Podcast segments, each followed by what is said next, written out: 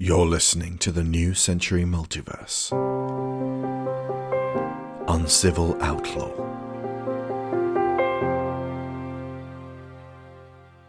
Chapter 6 Desperation. Mr. Wight sized up the great cat currently filling the corridor in front of us and switched his head back and forth, stretching his arms and legs as he limbered up. Captain Grey, Please stop being a horse's anus and listen to reason. I really don't want to have to chase you any further, but I will. Abigail roared back at him as she barged at the door. You'll find that ugh, difficult with a ugh, tiger's jaws around your throat.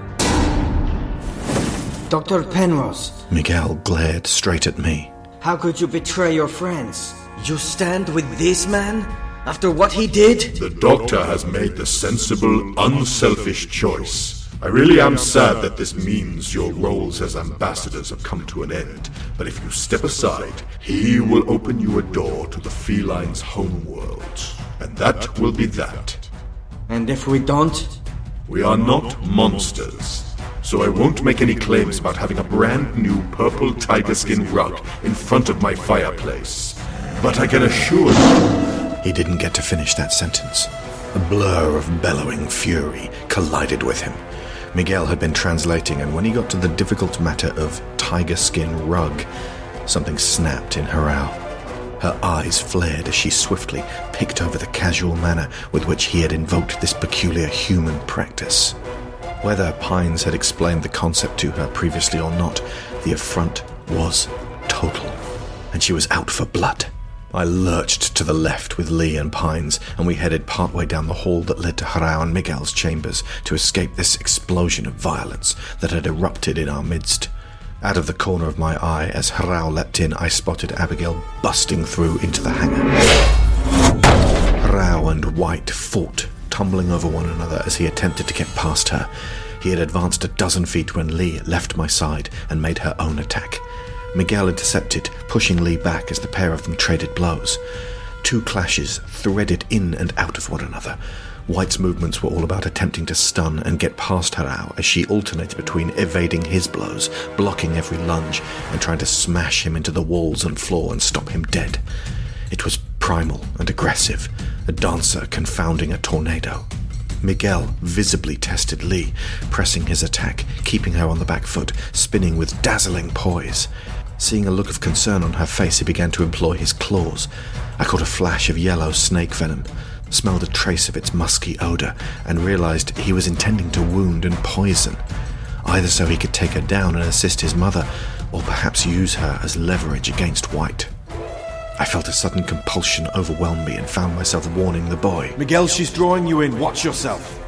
Reacting to my call, Li sprang out of her pantomime of being outmatched, and Miguel found himself darting backwards and away from a series of lightning fast strikes, often coming so quickly that they could not be countered, as the woman employed her mastery of Wing Chun. I started to get very afraid for the boy, and I saw him realize that with these tables being turned, he was himself about to become the leverage against Hrao. There was a split second's pause as he decided his course of action, ducking his head under her whirling feet as she intercepted his counterblow. He broke from the fight and cartwheeled over his mother, away from Wight's clutching, outstretched hand, rushed off down the passageway and into the hangar, following Captain Grey.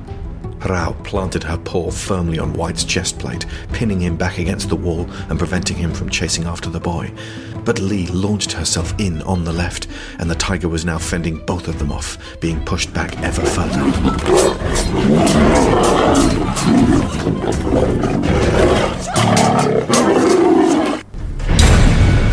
I tore through the entrance, the metal door buckling around me, tumbling onto the gantry which led into the steamcraft hangar.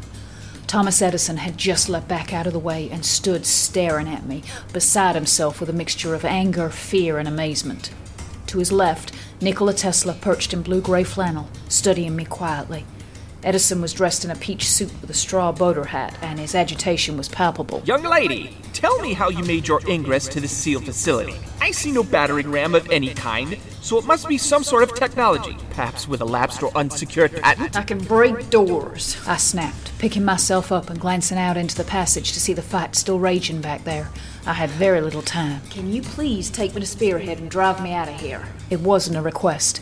I pushed past the two of them, rushing across the gantry to a series of descending metal steps which drew me down onto the factory floor. I now stood in the shadow of Steelborn, the hulking electric tank that Tesla built. No offense, sirs, but this one don't move nearly fast enough for the speed I have to get away. The scientists hurried down the steps to meet me again, Edison sputtering as I made for the sharp white wooden and brass form of his pride and joy. Is she fully charged? You can't take her! No, no, no, no, no, no, no, no, no. This is absolutely out of the question. Government property, my invention, all kinds of prohibiting laws and licenses. No! Sir, I'm in a real hurry, and I need to get away faster and farther than a horse can run. I need the miraculous product of a mind such as yours, and Steamheart is. I glanced across at a misshapen pile in the corner, covered by a tarpaulin. It couldn't be. We'd left her back in Mississippi. But I smelled the residue of the dynamite explosion I detected in Green Hollow and turned back to the men. Gone. Where's Harry? She is safe. Tesla glanced over at the little office studio they had set up for her to convalesce in. I paced over swiftly and craned my head to look inside. She was lying on her bed, gazing off into the distance. Harry? She did not respond. I glanced back up toward the ruined doorway, heard the approaching commotion, and decided against dragging her along with me. That could only end in further disaster for her, and she had suffered beyond comprehension this year already. I stepped away and stalked towards Edison, cracking my knuckles within my leather gloves. Let's move. Come on, Tommy, we'll go for a ride. Nicky here can tell him I forced you. Edison folded his arms and set his expression stubbornly. Beat me if you must, Captain Grey. I'm not helping you steal from the RS government. That's very noble of you. Can you at least tell me how to drive this thing? No, I can't, you rancorous red-headed sow! He shrieked, then gibbered, shook, fell to the ground, twitching as Tesla stood over his prone form, a cylindrical pronged tool in his hand. He twirled it and spoke. Well, if you are threatening me with bodily harm, I have no choice but to assist you, Captain Grey. Especially after what you did to this poor brave fellow. Have you been told what I'm trying to do? Or not do? Only that you had rebelled against Mr. Wight's orders. The scientist hauled the unconscious dribbling Edison out of the way of Spearhead's wheels and swiftly opened her hatch, waving me in. I've seen how this armored man has been applying our technology over the past few months. Some of it I approve of. But Wight frightens me, and if a friend of Harriet Arlington has a good enough reason to challenge him, I am inclined to trust that friend. I climbed inside and clapped his hand in mine. Thank you. I will not say it is no problem. It is big problem. But my whole career is one big problem after another, so this is just Tuesday. I watched him fire up the engine and throw various switches, reminded of Harry in her cockpit seat, only this one did not seem designed to accommodate his lanky frame. It was so much more cramped, much more of a horseless stagecoach. I spotted Miguel sprinting through the upper doorway and hoped Hrao would come through after him as he mantled over the railing, dropping to the stairs below for the fastest way down. But the first person to emerge was Wight, swiftly followed by the Tiger and Agent Li. I popped the hatch and cried out to the boy. Come with us! Wight landed behind Miguel and threw out his hand. Several of his flung throwing knives impacted in the side of our steamcraft, one of which cut across the boy's leg.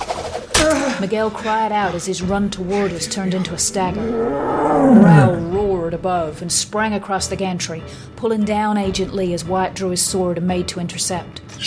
Surely he would just threaten the boy to force us to stand down.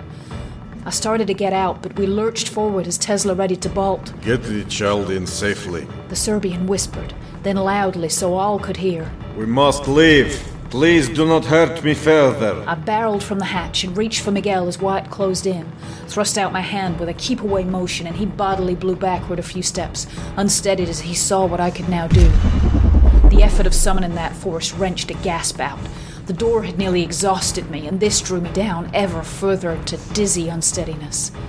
Hrao had found an opening, flailing her leg around to impact in Li's side, and flinging her down at the exact trajectory to collide with Wight, sending them both clattering into the pile that might have been Steamheart.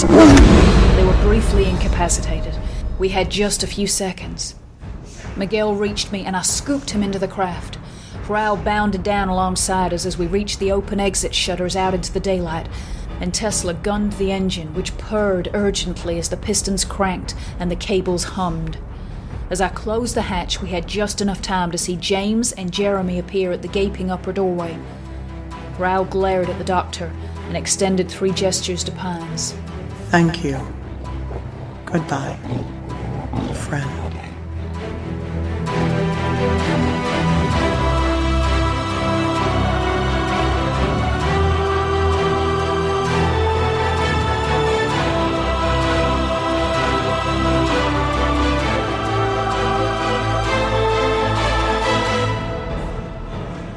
As she was doing this, Wyatt had sprung to his feet. Spotting him, Tesla spun the wheels, and Miguel and I experienced a jolt of acceleration more intense than any we had felt in Steamheart. The wooden housing rattled as we were pressed back in our seats, feeling vigorous movement in our ears and teeth. The engine positively shrieked, not the thunderous roar of Harry's machine, but a dangerous, banshee wail that announced our presence to the world, echoing through the yards as we left the hangar behind. Hrao was startled at first, but bounded along beside us, keeping pace. However, our pursuer was not deterred. Wight sprinted after us flat out. I could see him in the mirror that Edison had set up on the side of the passenger window. At every turn down the fenced path back to the main road, we had to briefly slow down, and he gained on us each time. I'm not ashamed to say I began to get a little frightened here. I'd gotten a measure of his dazzling combat ability up north. Now Wight had gone toe to toe with the tiger and survived, ignoring the injuries he must surely have undergone, to pursue us further.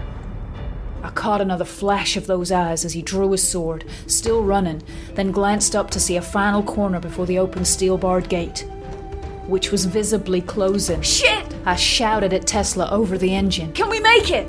That little prick Edison stole my most recent idea. Tesla yelled back, pointing at a small red lever on the dashboard. So if we are lucky, we'll clear the gates. And if we are even luckier, we will not explode. Explode? Push that lever after we clear this corner. Three things then happened almost at once. Firstly, the Serbian engaged the handbrake as we took the corner, sliding us round in a surprisingly graceful arc without having us slow down so hard, all the while keeping our nose pointed at the narrow and escape route. Secondly, Wyatt put on a burst of speed and leapt up behind us, jabbing the sword through our rear. The blade erupted close to Miguel's head, and he lurched forward in fright as the bump on our roof confirmed Wight was atop us now. that horrifying point stabbed deep through the ceiling, withdrew, and came down again close to my ear. This prompted the third thing to happen. As I yelped in fright, I also jammed on the red lever. There was a deafening screech, and we rocketed forward, leaving Hrao behind us, her face aghast. She was framed mid leap, attempting to barge Wight off our roof, only to have him snatched away. The pressure was intense as our wheels spun furiously, carrying us those last hundred yards at blinding speed. Wight was thrown from our back and tumbled to earth as the tiger raced past him. The side of one gate smashed the mirror closest to me clean off as we skidded through and out onto the road, where Tesla engaged the brake and brought us down slowly to a manageable speed. I popped the cockpit window and leaned out to see Hrao scramble up over the ten foot high railings and rush after us to pick up the pace. There was no further sign of Wight. It had begun to snow.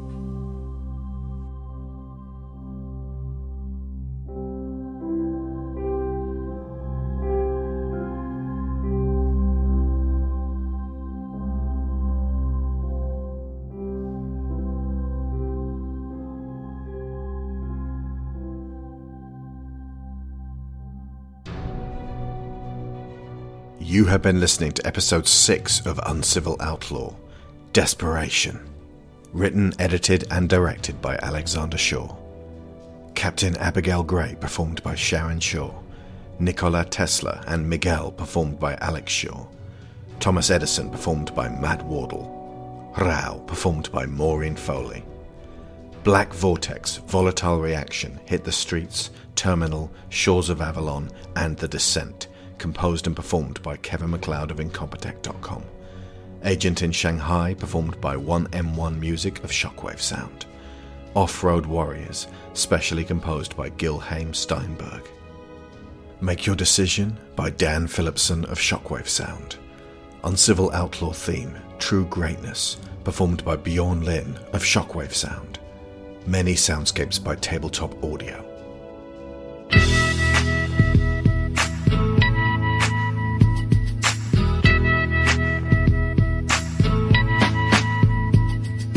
I have donated to two charity funds connected with Black Lives Matter. There is Black Minds Matter, based in the UK, which is an organisation that connects black clients with black therapists, including providing financial support. These are two groups who, respectively, have a much tougher time being able to find mental health support and being able to attain the qualifications to practice due to the currently unfair system. And there is the Autistic Women and Non Binary Networks Autistic People of Color Fund. This US based charity provides direct support, mutual aid, and reparations. I have specifically focused on some of the most vulnerable and often most ignored members of society here. Sharon has also donated to the Black Journalists Therapy Relief Fund, which is financing mental health support for black journalists covering the BLM demonstrations. Throughout at least July and August 2020 and what remains of June, every single penny I make from sales of the New Century Multiverse audiobooks on Bandcamp will be donated by me to those above mentioned charities. So if you've been holding back on buying these, any that you pick up this summer will have the proceeds going to some very good causes. And all the links to these can be found pinned to the top of both of my Twitter accounts.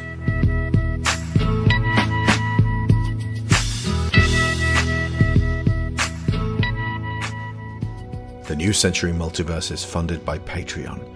Our $15 sponsors get credit every episode, so thank you too. Joel Robinson, Abel Savard, Michael Hasko, Tre Contreras, Matthew Webb, Conar Kennedy, Angus Lee, Marty Hooie, David Shealy, Kevin Veighy, Daniel Salgueiro, Bryan Novak, Evan Jankowski, Sarah Montgomery, Dan Hoeppner, Johan Claesson, Tylor Long, Jo Gisiger, Greg Downing, Tim Rozenski, Christopher Wolfe, Kat Essmann, Cassandra Newman, Timothy Green, Matthew A. Seibert, Joseph Gluck, Nick Ord, Duran Barnett, Tom Painter, Finbar Nicholl, Jamas Enright, Marc Lucksch, Dan Mayer, Joe Crow, Chris Finik, Toby Jungius, Dave Hickman, Aaron LaCluyze, Ciaran Dachtler, Frankie Punzi, and Lorraine Chisholm.